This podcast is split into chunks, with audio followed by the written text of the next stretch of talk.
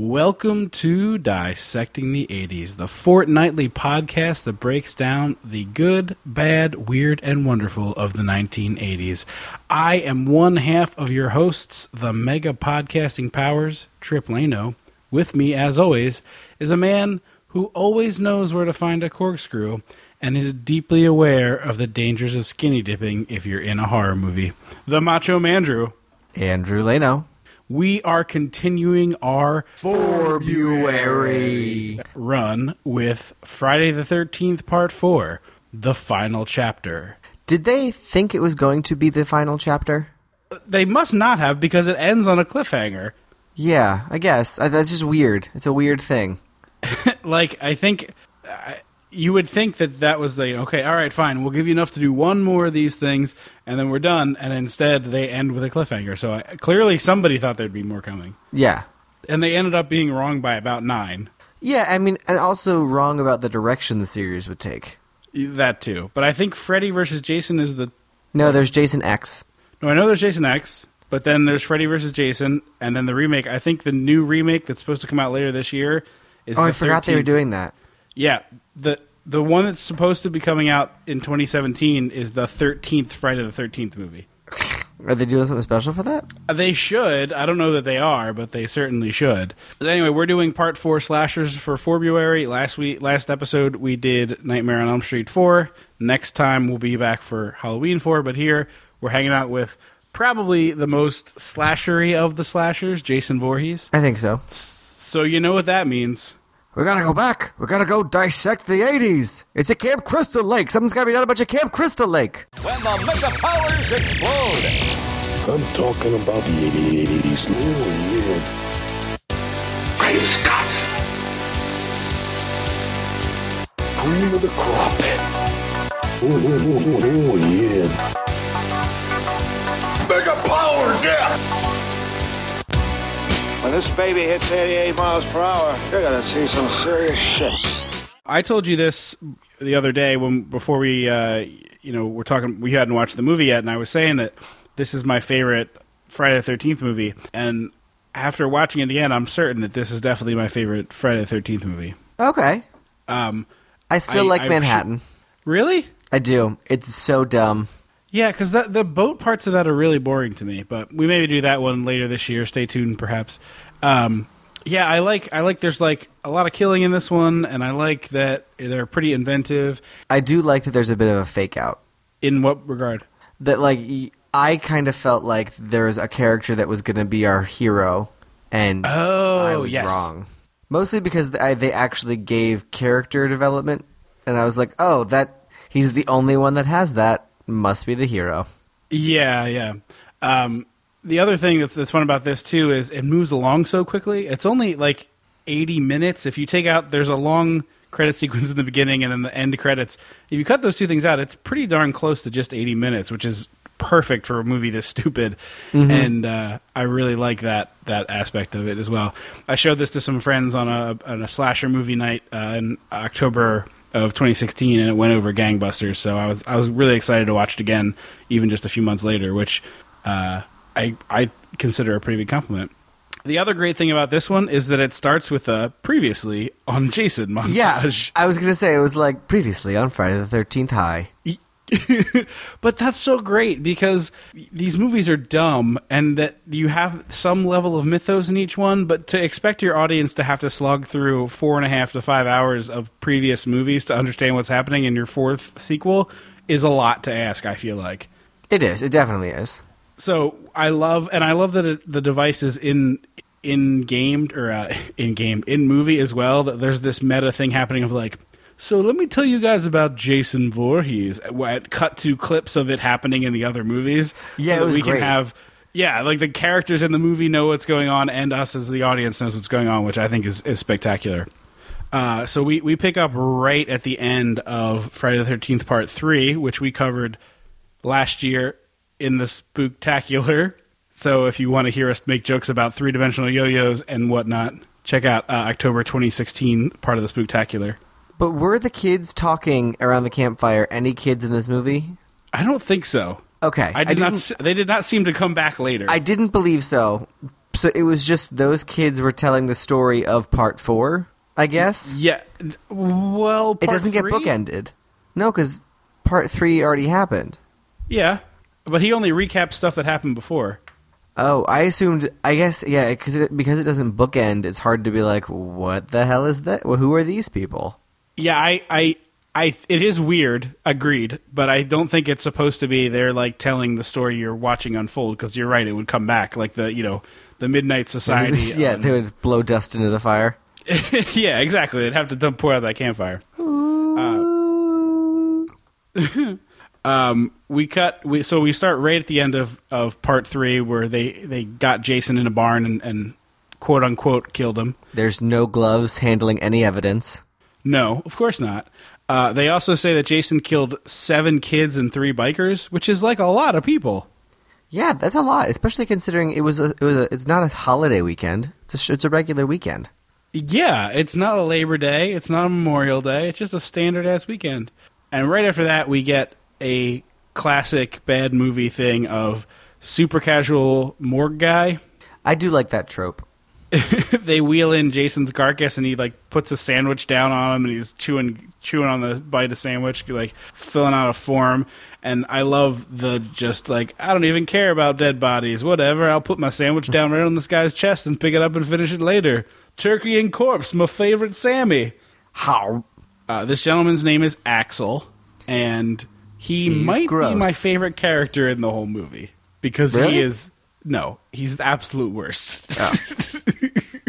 and he keeps hitting on this nurse. It's very much like it's like the Animaniacs and the Hello Nurse bit, where like the nurse defo isn't into that, but they're like going for it. And then yeah, plot twist, she's into she it. Is. Yeah, it's very confusing about what the character wants because she keeps pushing him away and calling him disgusting, and then later takes him up on his invitation to join him in the little creepy morgue room to do it. Which is, feels like the the least the, the least popular room to do it in the hospital. Yeah, I feel like anywhere else in the hospital is preferable. Yeah, yeah. I mean, the, the only room I could think of that would be worse would be the one where they handle all the hazardous waste before it gets shipped out. I think yeah, definitely. I Like just a room full of used needles and, and dirty gauze is the only one. That well, that's would- just Saw. I guess that's true. Uh, I also Horror am- Hospital feels like it should be a good it should be a web series. would it be a comedy though? Because I feel like in my mind so. it's a comedy of them pick like treating all of the people from horror movies. It's like the combination of like treating all the people in horror movies. They're all the scenes in hospitals and horror movies, and like the the head nurse is just like over it. yeah, yeah. I would watch that. I'm picturing like an Octavia Spencer, just like Yeah. super over it. Like someone keeps stealing our used needles. Can we please keep a closer eye on them? I would watch that show. Mm-hmm. Write that down. Yes. Copyright. We talked about it first. No one can take it. We did. This is our digital envelope mailed to ourselves. Uh, Axel is wearing a very bizarre outfit of a bathrobe. It looks like, and the deepest V I've ever seen on a T-shirt. I Like thought it V-neck. was his like coroner's lab coat. Yeah, but it's very much like a Terry bathrobe. cloth? It's yes. Yeah, it does not seem to be corner appropriate. And the deep V is approximately at his belly button. Yeah, I, I didn't. I was like, that feels modern. Yeah. That feels like something And contemporary gays and hipsters wear. And there's this other weird element too that gets introduced, and not weird in a judgmental way, just weird in that it doesn't go anywhere in this movie. That he flips on a workout tape, and he's he's getting into it, and then the woman enters, the nurse enters, and they start fooling around. She turns the TV off, and he immediately flicks it back on so he can like watch this workout tape over her shoulder. It's. I, thought at first it was like Cher's workout tape because that's who she the person looked like. Because Cher has a workout tape. Really, Yeah, from this era? I would think so. I can't Okay. imagine when else celebrity workout tapes were a big thing. Well, w- uh, one day when we have a Patreon, one of our bonus perks is going to be us doing workout tapes from the '80s. Yes, they'll be exclusive. I feel like, I feel yeah, you have to pay for them. Patreon exclusive. Tripp and or Andrew and or both workout '80s workout tapes. or we should do it with it should be the two of us, an actual like trainer, and the workout tape. Do you know a trainer? I don't know a trainer. I'm sure I could find someone. Also, will we have to pay that person? Because that cuts into the fat, sweet Patreon money we'd be talking about. Here. Eh, if it's a friend of mine, I'm sure we can give him a drink. Uh, She finally is like, no, never mind. I'm not into this anymore. And she walks away, and he goes to put Jason in the big crisper drawer. And Uh, no, sorry. She walks away when a corpse's hand falls off the table and brushes against her body. Let's not let's not blo- gloss over the fact that a dead corpse's hand ran against her skin. but it wasn't a dead corpse. well, you're right. It was Jason. He's unkillable. Because when he puts him into the crisper drawer, you see his breath as he shuts the door. And I thought that was just like a cute, a cool little touch.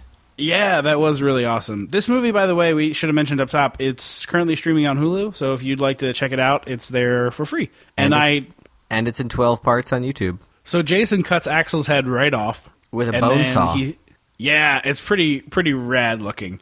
And then he stabs the nurse. For no reason. She was not even like in the hallway and he bumped into her. She was in a, a room, like a supply closet, and he fou- he sought her out. Yeah, he did. He tracked her down and he and he murdered her. Uh, and then we smash cut to an alien mask with a butthole mouth. It's kind of like the the one alien from the cantina scene with the butt mouth. Yeah, yeah. It's I mean it's it's a butt mouth. It's it's a weird choice. And then we find out inside the alien is Corey Feldman. Because Welcome back to the show, sir. We, we sure, missed you. why not? Come on down. I look I look forward to you liking the tweet that I post about this and put your name in because you've done that literally every time I've added you on the Twitter. Reach out and see if he wants to say hi. He he never follows up, but I will try because you know we'll interview Corey Feldman on this podcast. Even if it doesn't have time for an interview, it just has time for like a essentially a voicemail of "Hey guys, love your show. Thanks for thanks for watching my stuff." Love your show. I feel like is a bit grandiose, But you know what I mean. there is a zero percent chance he's actually listened to the program. But you know what I mean. It's Well- essentially it's essentially that he's signing our yearbook digitally. Corey, if you're out there, it's 856 dissect. That's 856 D I S S E C T. You can call in, leave us a message, and I'm happy, happy to play that on the air.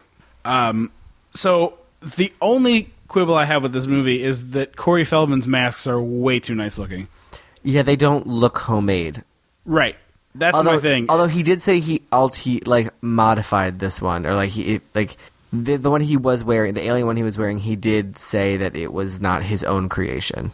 Right. And I say that as someone who literally just today had a conversation online with somebody who was saying the Ghostbusters costumes and the Stranger Things 2 trailer are too accurate. Those kids would basically be working for professional movies. And I was like, whatever. It's a dumb show. You're overthinking it. But in this, it bothered me. So I am, as always, a hypocrite. I need to watch Stranger Things still. You, you sure do. Stay tuned for Back to the this- Future. Yeah, no, we'll be we, we may do a Stranger Things special in uh, come October as a last part of the Spooktacular. Um, Crispin Glover, we I think we talked about this before when we did the Back to the Future episode, um, but he has the weirdest delivery of lines. He does. I also didn't know he used to be this dreamy. Like I like I saw his name in the opening credits and I was like, "What weird ass Crispin Glover's here?" And they like showed his face and I was like, "That's what he used to look like." I get it now. Uh, well, he broke up with a girl recently and is bummed, and his Oh, friend is He didn't have to do Okay. the breaking up. He got dumped. Okay, he was dumped. Yes, correct. And his friend is like, "Well, I think you were a dead fuck." And he's like, "What does that even mean?" And he's like, "Clearly you were. If you're too dumb to know what it is." That wasn't a phrase, right? I, I don't I've think so. literally I mean, never I don't know it is. I n- this movie is the only place I've ever heard it. Although I did like his bit of like, let me check the computer, and then he like pretends to type on a on a beer box in front of him. Yeah, And he's like, mm, "Sorry, computer says dead fuck," which feels like a bit we would do. it, it it was absolutely spot on. Friends busting each other's stones, and I, I really appreciated that. I, I mean, just it's really fun. The, the writing of the kid dialogue or teenager dialogue in this movie is a cut above what these movies normally are. The youth dialogue, if you will, old man. The the youth the youth dialogue. Hey, I got uh I got two more weeks left until I I, I can I can relate to these young young people of America. I got I got as of this recording exactly 20 days remaining before we send my youth out on a nice flow forever. The rock and roll eight track tapes. About to turn 30, I will have no connection to these youths, but for now, I can be right there with them. Um, they drive by Pamela Voorhees' grave, mm-hmm. and I like that little wink. And I also like that hers was the only grave that you could that had any writing on it, larger Yeah. than twelve point font. There's a bunch of gravestones that look like they were etched by a person doing it by hand with a chisel.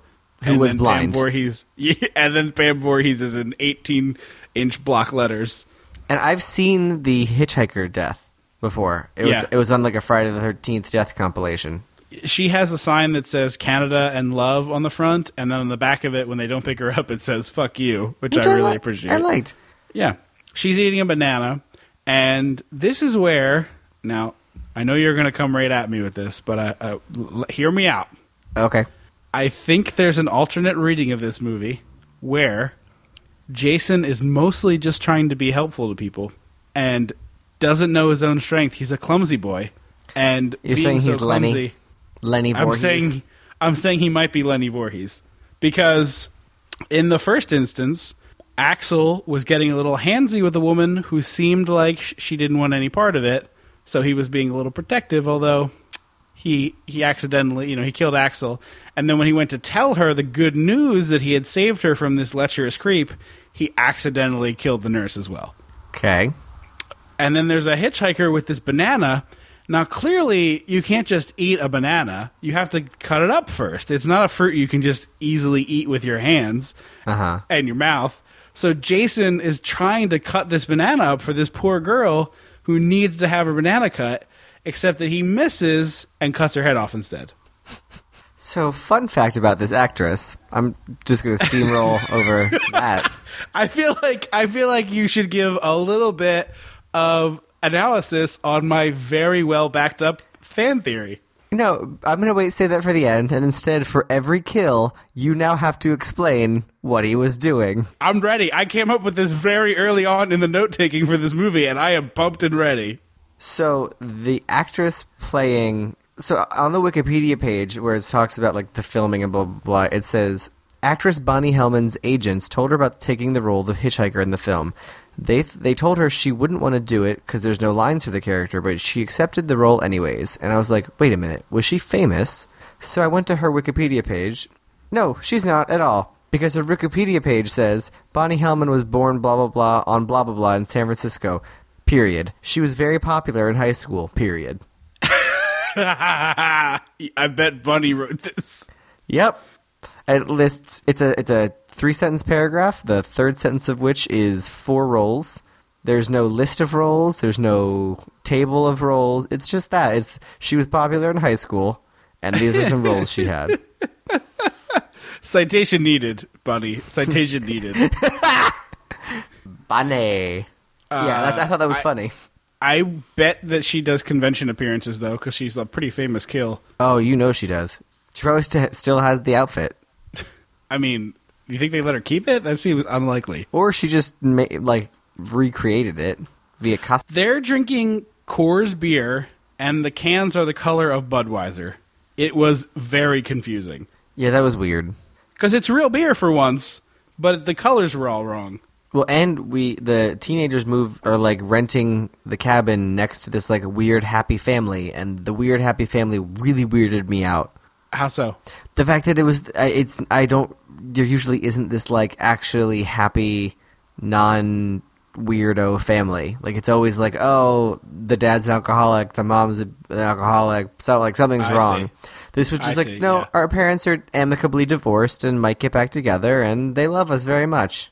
Yeah, it does provide an interesting back, you know, backdrop for a Friday the Thirteenth movie. And the other thing too is it instantly engenders you to like them. Like you, you want, you, you know, you want to root for the people who are happy and normal, and not you know the real evil fornicating teenagers. Yeah, apparently that that's like that was something they did on purpose.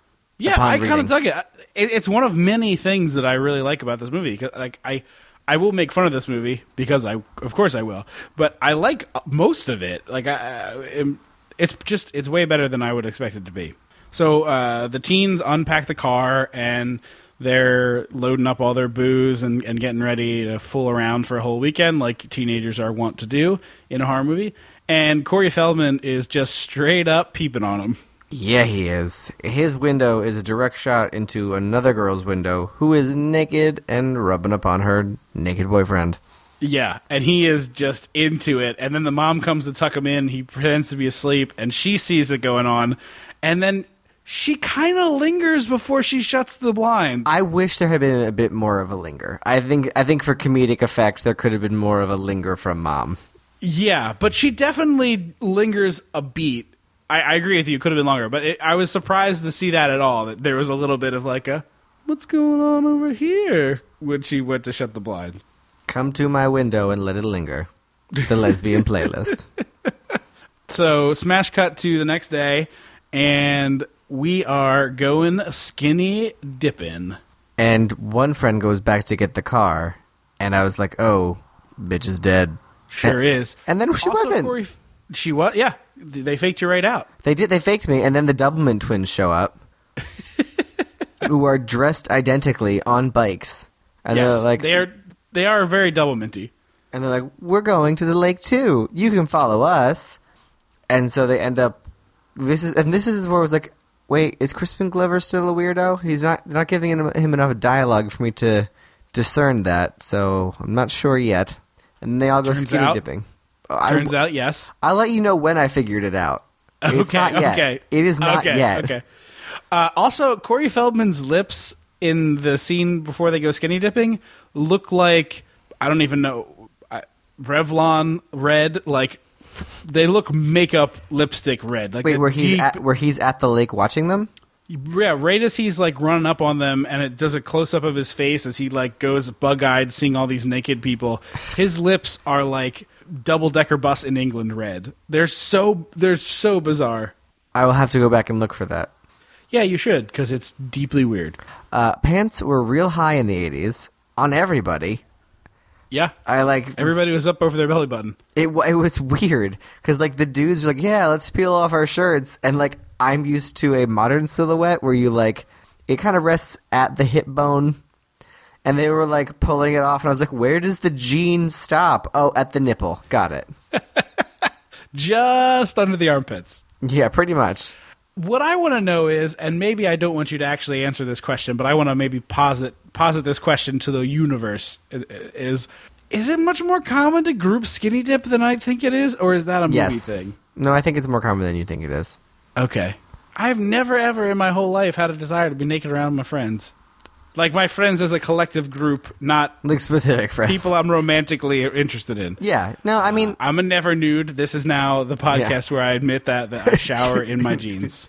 Um, I don't know. I think also it's uh, like a like a social circle thing. Like, I I have done it in my life. Yeah. I'm just saying it. It's not. but like I also like movies would lead you to believe that every time people are around a body of water, everybody strips down and gets And in, dives in, yeah. And in, and in my experience, typically bathing suits are involved.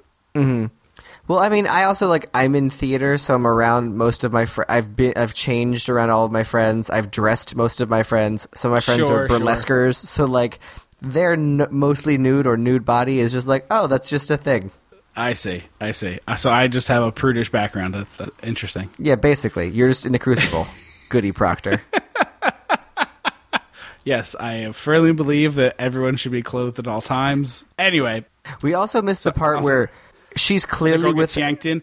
No, no, no. She's with her little brother, who's like mm, 12, 11. You're all naked, and your response is to wave hey and tell her to come on in. Like, that's her little brother, bro. To be fair, she's pretty cute. What is she gonna, like, yeah, your 11 year old brother should also join us naked in this water. No, I think the response would be like, "Hey, eleven-year-old brother, go home. I'm gonna drop my kit right here and get in here naked." That seems weird to me if he's there. Well, it's the only way to guarantee that he won't peep on them. Maybe they knew that he was peeping Oh, the yes. other night. They had a peep alarm set up, and they were like, "Oh, hey, peeper, stop peeping." There's one. There's one girl, as there always is in these movies, who refuses to get naked and get in the get in the water. So she's laying on the dock in like a burqa f- reading a book. Literally a And- pastel sweater. Yes, and it is clearly hot that day too. It's like a hot summer day. Yeah, it's a summer like lake day. I don't know that I would ever get in a lake. It weirds me out. The water just seems so gross. Uh, not so bad. I've I've lake swum before. At least like in movies, it's always like it looks slimy and like murky and gross. I mean, you know, add this to the list of weird things I've admitted on a public forum. But for whatever reason, fish like to bite me at my friend Chris's lake house, and everyone assumed I was making this up. That because th- it's crazy that I was I was laying in a floaty like a like a you know donut ring with a Were you- beer. like you're like like butt in the middle, legs and arms over the Yep. edge. Okay. Yep, yep. Like a big floating air tube, like uh, underneath my a big one though. So like it was more than just my butt. It was my butt, and then up to like probably my the bottom of my shoulder blades was in the water, and then Okay. you know, my hands are dangling, my feet are dangling, and I just kept getting like little tiny pinches up my back and then around my sh- butt, like just pinch, pinch, pinch, pinch, and I was like, this is infuriating. Like I can't even relax. And they're like, yeah, all right, whatever, idiot. And I'm like, no, the fi- their fish are biting me. Like I'm not making this up. And everyone's looking at me like, yeah, okay, dummy. And so I like floated over to the dock and I put my feet on the dock and I reached up and my I don't remember if it was Chris or somebody else, but like yanked me up out of the, the tube. So I, I was able to get up in like one fluid motion and, and not disturb thing.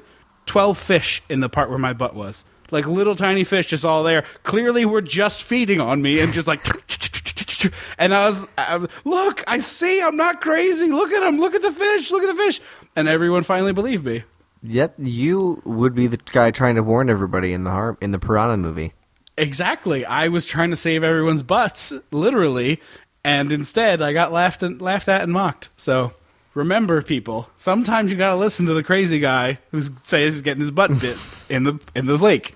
So now so we're she, her car. her friend, her friend is really mad she won't get in the lake and goes underwater until she gets concerned and starts looking for her in the murky water, and then reaches up and yanks her friend in wholesale, which way better in the era before people had a seven hundred dollar computer in their pocket at all times. right?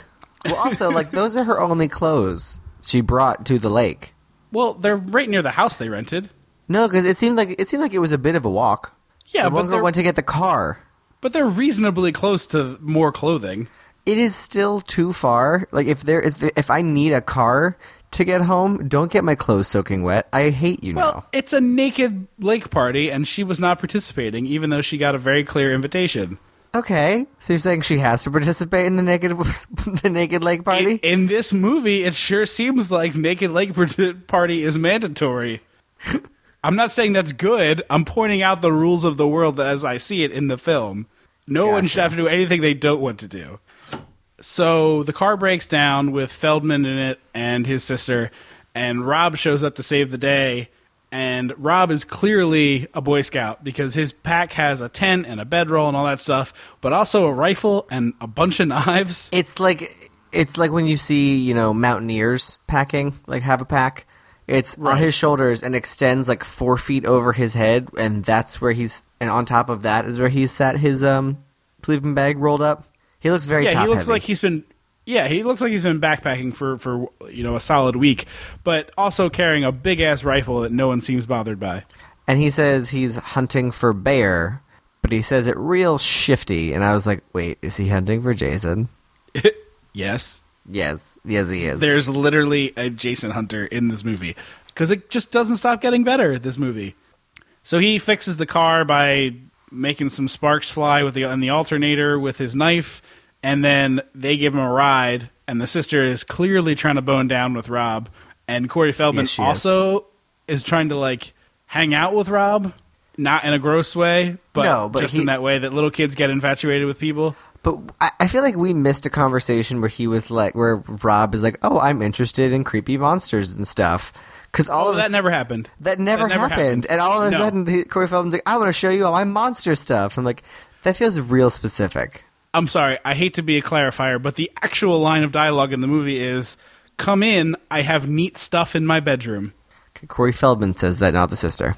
Yes. Just to clarify. and it's full of creepy masks, and Rob seems totally unfazed by that. But they're pretty cool masks, and then he has a really cool like hand puppet sculpt thing that I really enjoyed. Yeah, no, the props in there are dope as hell. Clearly, whoever was in charge of props for this movie got to make a bunch of neat stuff. I hope it got used in other movies too. Next door is a makeout party As you do. where these kids these kids have all paired off and, And- are uh, This is where I realized Crispin Glover was a full-on weirdo. oh, and wh- why was that? He started dancing.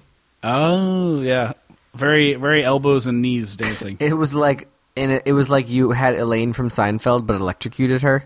Yeah, yeah, yeah, absolutely. Because I was like, "Oh, you're really handsome, Crispin Glover. I'm okay with it." And then I was like, "Oh God, you're still you apparently under all that." So there also there's this weird slow dancing party because they see Crispin Glover dancing and they're like, "Okay, we have to change this right now." And he's like, "Why'd you change the record?" And they're like, "No reason, Crispin." um, And in, in the background, the guy like snaps it, yeah, it's like that. just it's- keeps breaking it into smaller that- and smaller pieces. It's like that old movie clip where the woman goes to the gramophone and takes the records and just smashes it a bunch. um, and then I, I feel like someone in a foreign country was described what shotgunning a beer was, and then they in turn described it to an English speaker, and that's what the actors did. Uh, there's a lot of foam happening when they do it, which Because- is not what you want. It's more like a weird waterfall moment. Like they they stab the beer cans in the actual bottom, not on the side towards the bottom, like actual Right. bottom of the can, and then just like hold it over their mouths and hope for the best. Uh, I I shotgunned a beer a couple weeks ago for the first time in years because I Not super fun. I don't mind it every now and again, but the beer needs to be not the beer has to come out of the fridge for like a half hour to be the right temperature for my delicate body at this point. Which is why, you know, as I said moments ago, we're about to get rid of the last vestiges of my youth. Uh, the person that we d- who suggested it was like, "You want a shotgun a beer?" Because they had a bunch of cans of beer in their fridge from some event, and I, I it caught me by surprise. But I was like, you know what? Yeah. I and they do. were so upset that I said yes that we then had to do it. But yeah, really, really hurts your teeth once you're once you're an old man, and so much foam right, right, right in the old esophagus. It's uh, it's not the best look. The first time I ever did it, I was in college on my friend's stoop at like two in the mor- at like one in the morning. Um, because we are like, let's do it outside so we don't get everything all messy. And we're like we weren't thinking when we grabbed the beers out of the fridge, but we grabbed pounders. and we were like, God, this takes so long. we were like, by the end of it, we, we kept like having to stop to like tilt the can and be like, oh God, I hate this so much. Okay, go. Uh, So she leaves to go outside, and she assumes that Paul is following her, her boyfriend. He is not. No. And she sees a raft floating in the lake and is like, "Oh, I'll just I'll just go swim to that raft. That must be where Paul is." Which is a weird leap in logic. Yeah, and what? You didn't question why the boat was out there. Your first thought was, "Oh, my friends put the boat out there." Did you bring a boat? Did you? I didn't see you guys bring a boat to the lake. Yeah, no, there just is a rubber raft floating out there that she she needs to, to retrieve. But what she finds instead of Paul is Jason. Who throws his hand over the in, over the floaty boat and stabs up through it, so she can't move. Yeah, what he was really trying to do was retrieve the boat because it was floating away, and Jason didn't want them to not have their boat. So he was swimming out to go retrieve it. But what happened was this woman came out and she started screaming, and it startled Jason. And so he reacted like anyone would with a sh- you know a start. He you know he he flinched really hard, and in doing so, accidentally stabbed her through the bottom of the boat. Oh, gotcha. Yeah, yeah. Sorry, go ahead. I like the trope that like people in horror movies don't recognize when things are creepy because at the lake it is always a little foggy and it is always like murky, muddy, gross water. Mm-hmm. Like I want the scary movie that doesn't look scary at all. Like it never looks creepy. It's just like this is a perfectly sunny crystal beach with the actual crystalline water. It looks like you could drink it. Oh, by the way, this really creepy zombie in a hockey mask is going to cut your head off. Yeah, exactly. That's what I want. I want it to like not even notice. Like there should be no clue that there something evil could be there. I, I would I would love to see that. I bet it would suck I'm curious. I feel like it would suck, but I don't know. Because I feel like those little things are part of the way that your brain gets a message crafted. that it knows that it should be a little bit frightened and helps you be a little bit on edge and concerned in these these times. Whereas the other one would feel totally random at all times. That's true. That's a fair point. But you're right. No one in horror movies ever acknowledges the fact that every waking second of their lives is terrifying. Yeah, I'm like, what? In what? No, no, no, no, no, no. I don't even like to get out of my bed in the middle of the night, and I know exactly where. I'm like, it's not pitch black. Like I know what what things look like, and I'm still like, nope, we're good. Uh, so Paul comes out to look for his uh, ex girlfriend at this point, I guess we should say, and he does not find her. Instead, But what he, he does find, is a harpoon to the dick, yep, yep, and, that was that was Jason cleaning his harpoon gun to do a little fishing. He was hoping that he could bring some trout in for those hungry kids. He knew after a long night of making out and fornicating that they would be peckish. So he was hoping to have, you know, a nice bunch of fried trout for them. And he was cleaning the spear gun to make sure it worked when it accidentally went off, shooting Paul square in the dick. right in the dick. Right, right in the dick. Um, and back at the house, the, the one of the twins who had gone for Paul, who had a girlfriend, and she had like wasn't picking up on social cues that he clearly had a girlfriend, and she was in the room and didn't like this. When Paul leaves, she's like, "Well, why are you leaving? Fine, Crispin Glover, you're on." She just literally turns and is, finds the closest human male and is like, done. Even though Teddy, the like the guy who kept saying "dead fuck," had been like, "Hey, I would like to sleep with you. Hi, I'm in this room. Hi, I'm interested." It was like he turned invisible. Yeah, well, he was too thirsty. He was also weirdly cute. I mean, everybody in this movie is pretty base level attractive. It, I just like it threw me off because I forgot that like that was a thing. Like everyone, because we normally there's like oh there's like the super dweeby looking dude, and like this didn't have one of those. No, there was no nerdy character. I, think, I guess Crispin Glover is supposed to be the nerdy character, but he's pretty handsome for, Yeah. for being the nerd. Yeah. He actually who uh, who did he remind me of? I think the the the like the fre- the jokey jokey friend kind of like v- facially reminded me of the main little the main younger kid in Freaks and Geeks. Oh, uh, Sam Weir, John John Francis Daly. like he has like teeth that are like a little big for his mouth, but it's not like aggressive, and it still has a cute, charming quality. I was like, I was Yeah, like, it's a good "That's pool. weird." I, I yeah, I'm into it. It's a good pool. So Crispin goes upstairs with this girl, and the bed that they have breaks almost immediately, which is delightful. Which is a funny thing to happen in real life too. Yeah, except this bed falls apart like Three Stooges style, which I've I've never had happen. No, the I- footboard pops clean off, and the Yeah. so the bed becomes a ramp. uh, instead of just like one of the slats breaking because somebody I don't know pretended to do an elbow drop on it and it blew it right through. I, as an example of what might cause one of those things, I certainly have never done exactly that more than once in my life. Um, and then the rest of the teens are all watching porn together. Uh, okay, it's not porn, porn. It's no, it's it's, It's turn not- of the century porn. Yeah, it's it's not like actual like here's a plot and people doing it. It's just a bunch of topless women doing a bunch of weird stuff. yeah, and occasionally one nipple slides out. Yeah. Um, and then the the we see the hunter dude briefly, and I'm still yeah, kind of like, who the hell he's are searching you? For, he's searching for Jason Elmer Fudd style. Yeah, pretty much. He's got like a big sign. It's like a, a piece of plywood nailed to a two by four that says like "Wascally Teens here" with an arrow pointing to a hole. Fornicators, Jason, fornicators. Uh, and then we sma- it's we're with him for so brief. It's so weird. And then we go right back to the party where the other twin is like, "I'm gonna go home." Yeah, because this is a weird thing we're doing now. The the goofy dead fuck guy Teddy is stoned out of his mind, just giggling at all the women shaking their breasts, and everyone else is just getting more and more uncomfortable with the fact that they're all watching porn together. Well, then the one girl is like, "Hey, I finally want to bone and take command of my sexuality. Let's go upstairs." Other guy, whose name is poor unimportant. Teddy. Yeah, poor, poor Teddy, still alone on the couch.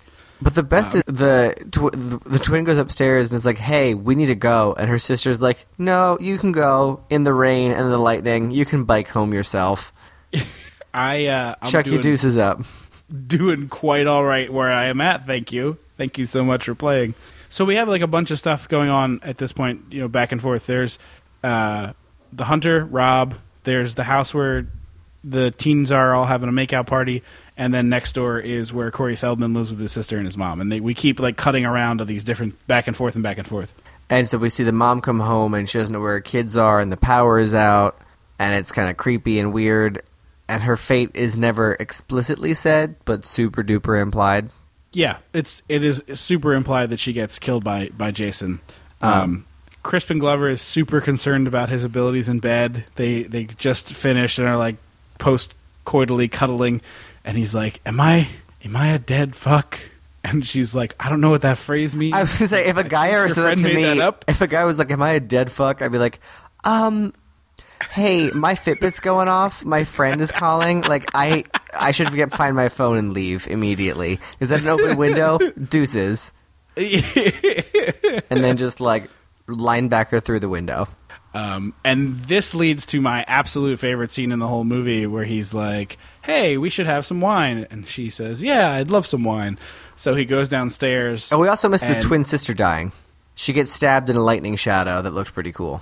Before they before they're finished boning, the, the the twin sister who wants to leave starts to like walk out of the house and get on her bike, and in a lightning flash shadow, we see Jason impale her. And I was like, "That's super cool." And then we actually see her body get like slammed into the house and pinned. And I was like, "You had something cool. You didn't need to show it." Um, what you didn't understand in that part, though, was that Jason was trying to give her an umbrella because he was worried about her getting rained on. And when he when he took the umbrella forward, he slipped and right through her with the umbrella. I like this like Tucker and Dale versus Evil storyline you have going. Jason is basically Lenny. I'm I'm sticking to this. Okay. He is just he spends this whole movie trying to help out these teens.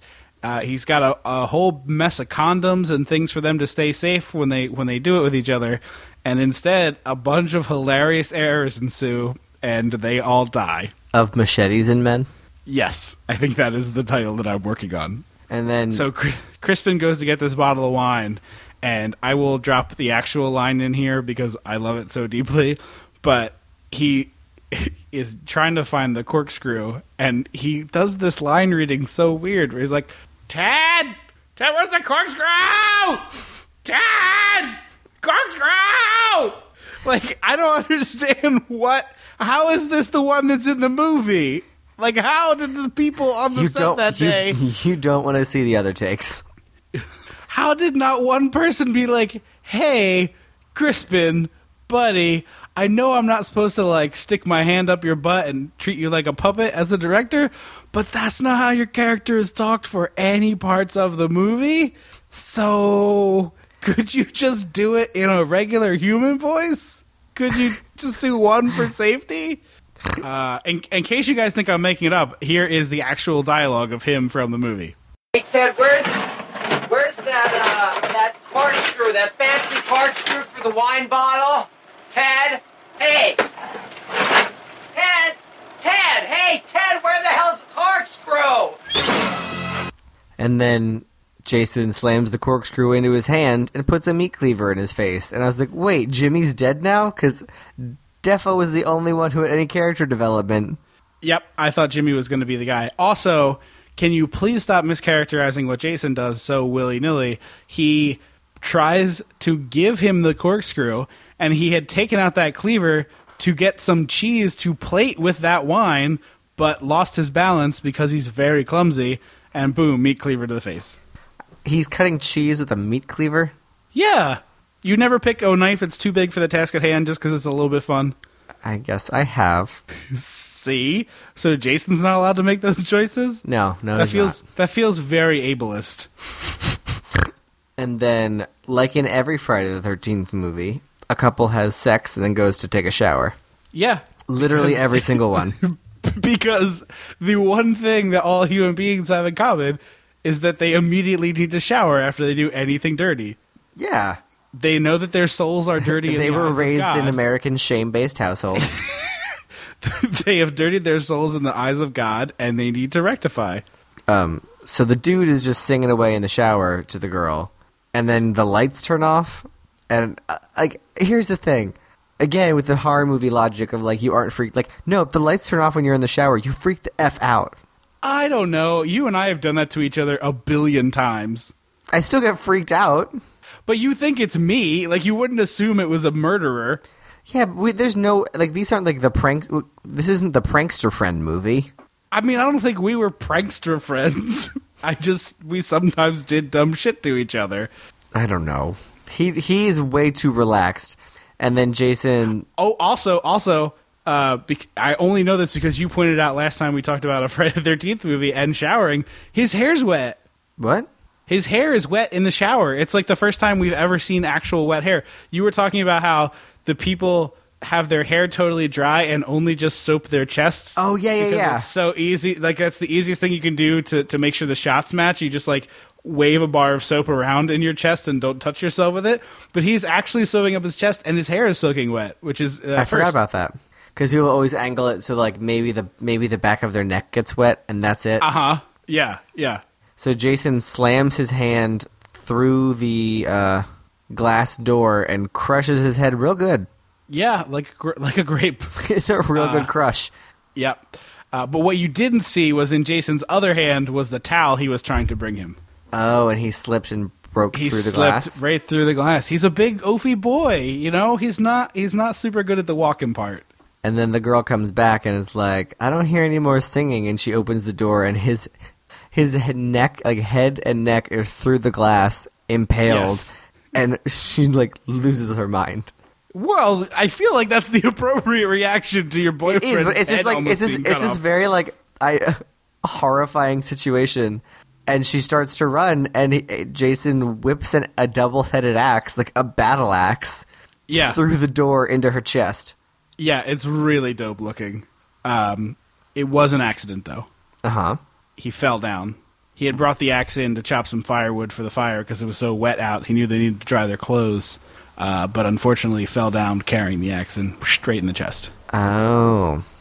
We also forgot to mention the part where he he to get into the house, he was trying to get onto the second floor uh, t- again to offer his services for for towel use and, and chopping the firewood, and he accidentally yanked one of the teen girls out the window And onto the threw her onto the car. yeah directly into the car, which knocked out all four of the car's windows and looked really freaking cool. And even if she didn't appropriately bag of soup like you should in that instance, it did look super cool. And it probably was the actual actress. You think? Yeah, apparently this movie, the director of this movie was so awful that he made most of the cast do their own stunts because he spent, he like was horrible about the budget and like didn't get stunt people.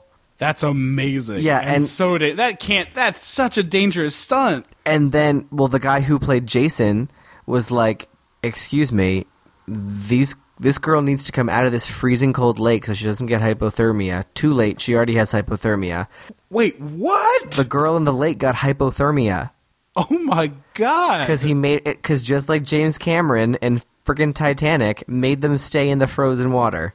Yeah, that always is the stupidest story. Like in this, I get it because they probably filmed at an actual lake. But for Titanic, they were in a tank. There was no reason for the water not to be bath temperature. I know. Um, but he and then the guy who uh, got slammed, like the guy got crushed in the shower, that was actually him. Like he actually had to get slammed up against the wall of a shower, and the guy was That's like, amazing. the guy who played Jace, Jason was like, uh, "I'm gonna quit if you don't do this. You need to get him a crash pad. You need to get her out of the lake. You need to fix all of this." And like he was, Good that somebody was doing it. and then he was he they hated each other so much that Jason refused credit in the movie. That's why he's not Wow. credited. I did not know that. And then apparently Corey Feldman hated the director so much that in the end he pretended the thing he was hitting was the director. That's awesome. Mm-hmm. Uh, so Rob is hunting Jason with a switchblade. Seems like Kind a, of a weird poor choice. Kind of, yeah. Given the fact that we know you have a rifle and uh, numerous other knives, um, weird, weird choice. But that's what he's chosen. and Jason's nails are so gross. Yeah. Well, he never learned how to clip them because he's been living by himself in the woods his whole life. Or he was one of those kids that didn't that like didn't like when his mom clipped his nails. I mean, possibly. Um, and they, the girl, like Corey Feldman's sister, finds Rob and like runs back to their house to save Corey Feldman, who they think is in danger. And they break one of the panes of glass in the door to let themselves in. and then later are like, Corey, lock the door and don't let anyone in. And it's like, um, guys, remember that time? You, uh, you you you broke the window on the on the right by, by the door. There. Nope, nope. Right. That one, the glass pane that you shattered. Yep. Okay. Yeah. Just just making sure we're all on the same page. Dumb as a bag of hammers, as it were. Um, and then They also have like a quick research break with newspaper clippings. Yeah. where they learn about Rob's motivation for why he's there. Like he's it's the just a weird. he's the a weird brother of one of the girls in the second movie or the third movie, Right. and it's just Right. It's unnecessary. It's unnecessary to have like a quick stop off with Giles in the library in the middle of Act Three of your Friday the Thirteenth movie. Like, Yes. that needs to be in Act One, not Act Three. Like, quickly paging through newspaper clippings is a very weird choice. We've already watched like eight people get hacked to death in this movie. What are we doing? I don't here? care who you are, Rob. I don't care. Who could possibly care? Who? How could anyone care? I mean, it's weird that you're here and like a, a Jason hunter, but like, oh, I guess we're on board with that now. uh, so they go. Uh, Rob and the sister go back to the teen's house to like look for Yes. Jason, and then her dog shows up and jumps through a window yeah, it's very bizarre. because it makes the like sound as the dog goes Yeah. through the window. So like, did Jason throw the dog through the window? Did he I think that's what you're window? supposed to think. I think you're supposed to think the dog got thrown through the window by Jason. It was weird. And then the most magic steam shower and the biggest hot water tank ever allow the entire upstairs to now be full of steam from the bath, from the shower. It is pretty ridiculous. I was like, do you guys know how science works? As someone who has had no hot water for the last solid week, I was very jealous. it's the size of a small. ha- It's just, uh, actually the entire basement is a hot water heater. yeah, it's it's it's a f- solid thirty thousand gallon hot water heater. Mm-hmm. And um, she finds the- Rob, r- the, dead okay. body and starts running, holding a machete, which just feels stupid. yeah, that's a classic classic way to get somebody impaled, either you or someone else. And then she like goes down to the basement to get Rob, and they start to go up, and his foot falls through, so he has to go back down because he dropped something. And in a very, very like visually dark scene. And I don't mean dark isn't creepy. I mean like it's you can't see shit. It is very poorly lit. Jason emerges from the shadows, allegedly.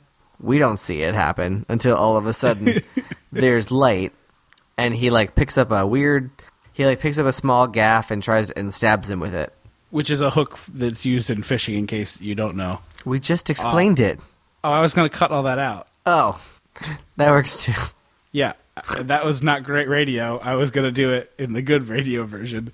You want to you want to take it from the top and explain what it is in the in the momentum there? No, you got it. But what you missed is that the gaff is what Rob dropped. So Jason was just trying to give it back to him. Oh, I didn't see that. That was that was what he dropped. yeah, no, that's definitely 100% what he dropped and I didn't make it up to prove this point that I've been belaboring for the last hour. Gotcha. Yeah. Um also someone got crucified over the door, which is weird. Yeah, he like blocked a bunch of doors with dead people because he thought someone might get like grossed out. Yeah. Well, he didn't want them to go out in the lightning storm. He was trying to prevent them from doing it. And since all the locks were compromised, he had to improvise. It wasn't the best choice. I, I have a hard time defending this one. He. but Thank you, Kellyanne Conway. this is the alternative facts version of Friday There the it is, 13th yeah. Alternative Friday. Um, So they, they quickly tried to board up their house. They're nailing things over the Corey windows. Feldman and his sister.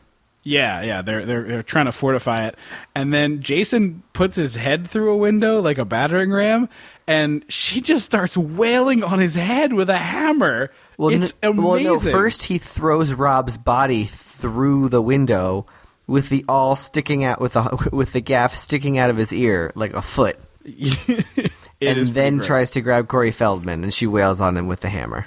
She hits him like a dozen times in the head with a hammer, just like thunk, like gross, really great. Uh, Wet watermelon? work. Yeah, someone be- beat the shit out of some watermelons with a hammer, and then she picks up the TV and smashes the glass over his head. It's just amazing, like totally Yeah, it's crazy. One- yeah, once they get upstairs and barricade themselves in Tommy and her little brother in Corey Feldman's room, she smashes the TV in his head when he comes through the door, and he like falls down, and she goes, "Okay, Corey Feldman, I'm gonna lead him away. When he's gone and I'm gone, you get the hell out of Dodge." and then she runs away and, ma- and gets him to follow her back through the house and she does an awesome stunt too where she like barrel rolls through the window and like slides and slips off of the roof Yeah, she she she does some real. parkour Thank you. That's what I wanted. Some real parkour moves to get out of there.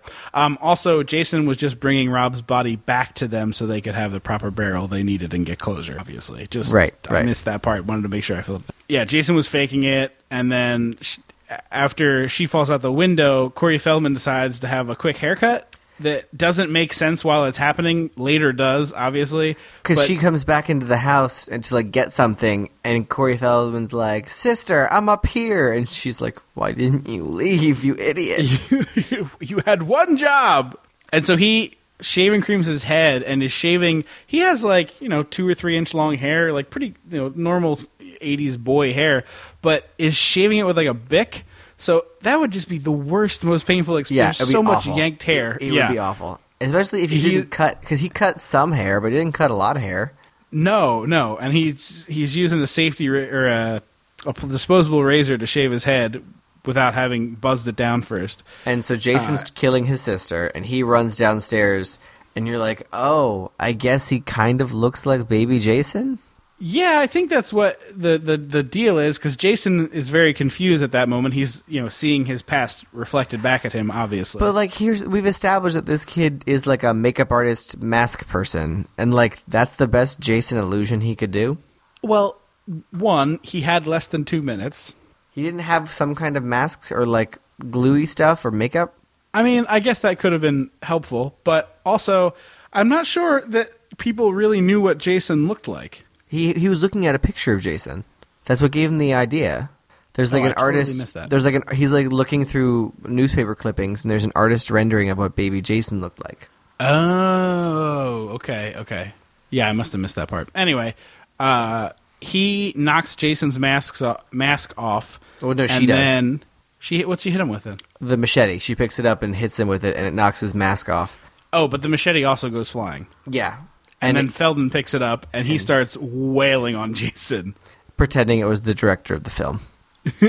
Uh, and it ends with Feldman burying the machete about halfway across his face, Jason falling to his knees and then onto his face, and the machete sliding through his skull as, as Jason goes all the way to the floor.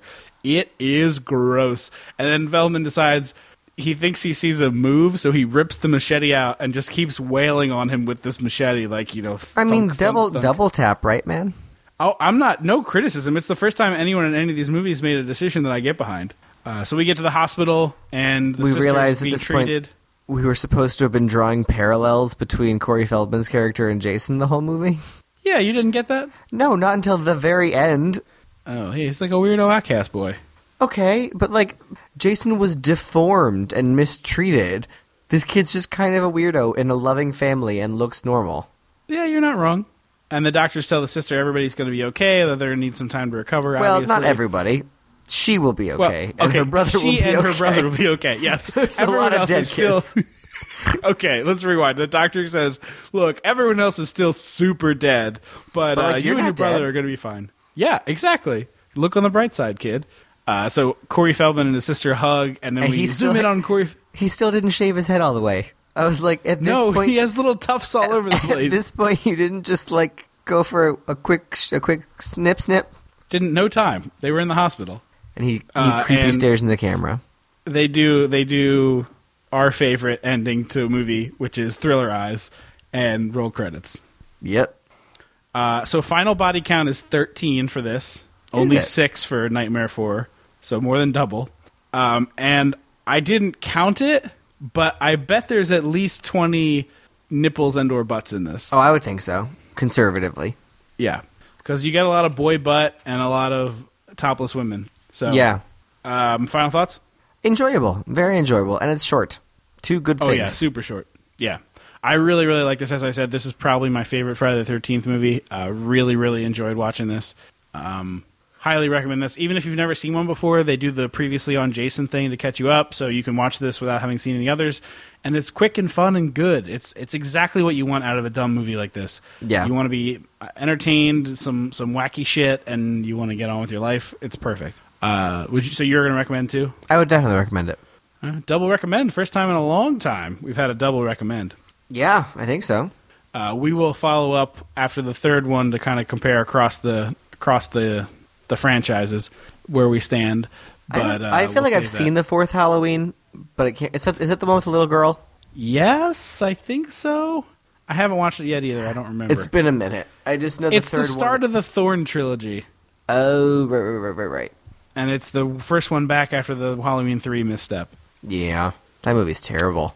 Yeah, and then there was like a bunch of people a couple years ago being like, "It's actually good." It's not. It's not actually good, guys. It's not. If you take it out of you. context, no, it's not. It's bad in context. It's bad out of I mean, it's it's good bad, but it's bad. Yeah, the moonstone activates when the jingle plays, and people melt and turn into snakes. What? Yeah. No, thank you. What? No, thank you. No, thank you. How much Um, pot did you smoke and acid did you drop? all of it, all of the pot, every single every single leaf in America. So thank you guys so much for listening. Uh, if you want to get more of us, it's dissectingthe80s.com for all of our episodes, facebook.com slash dissecting the 80s, instagram.com slash dissecting the 80s. We are at dissectomania on Twitter. Um, at the end of the wrap up here, we're going to play a jingle from some new friends of ours from the Jock and Nerd Show. So listen to them and check them out if you're looking for some other podcasts to add to your list. And don't forget to rate and review us wherever it is that you get our show, iTunes, Stitcher, wherever. It only takes a minute for you. It makes a big difference for us. I can't stress enough how important it is to us that you do that. It doesn't take much time, and we would really appreciate it. Uh, and don't forget, if you want to call in, it's 856 DISSECT, D I S S E C T.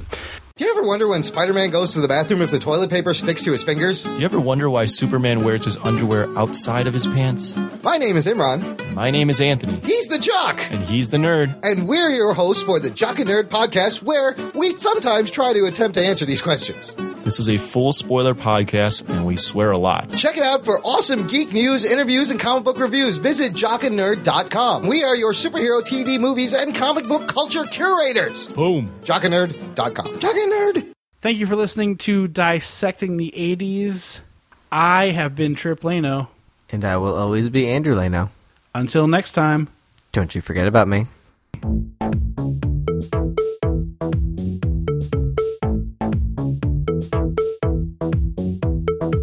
Dissecting the 80s is a chum Some of this production. Uh, things we're gonna cut out in editing. way better in the area before uh, in the air. Way better in the area. Fuck. Way better. Hey Ted, where's where's that uh, that corkscrew? That fancy corkscrew for the wine bottle, Ted. hey. Ted! Hey, Ted, where the hell's the corkscrew?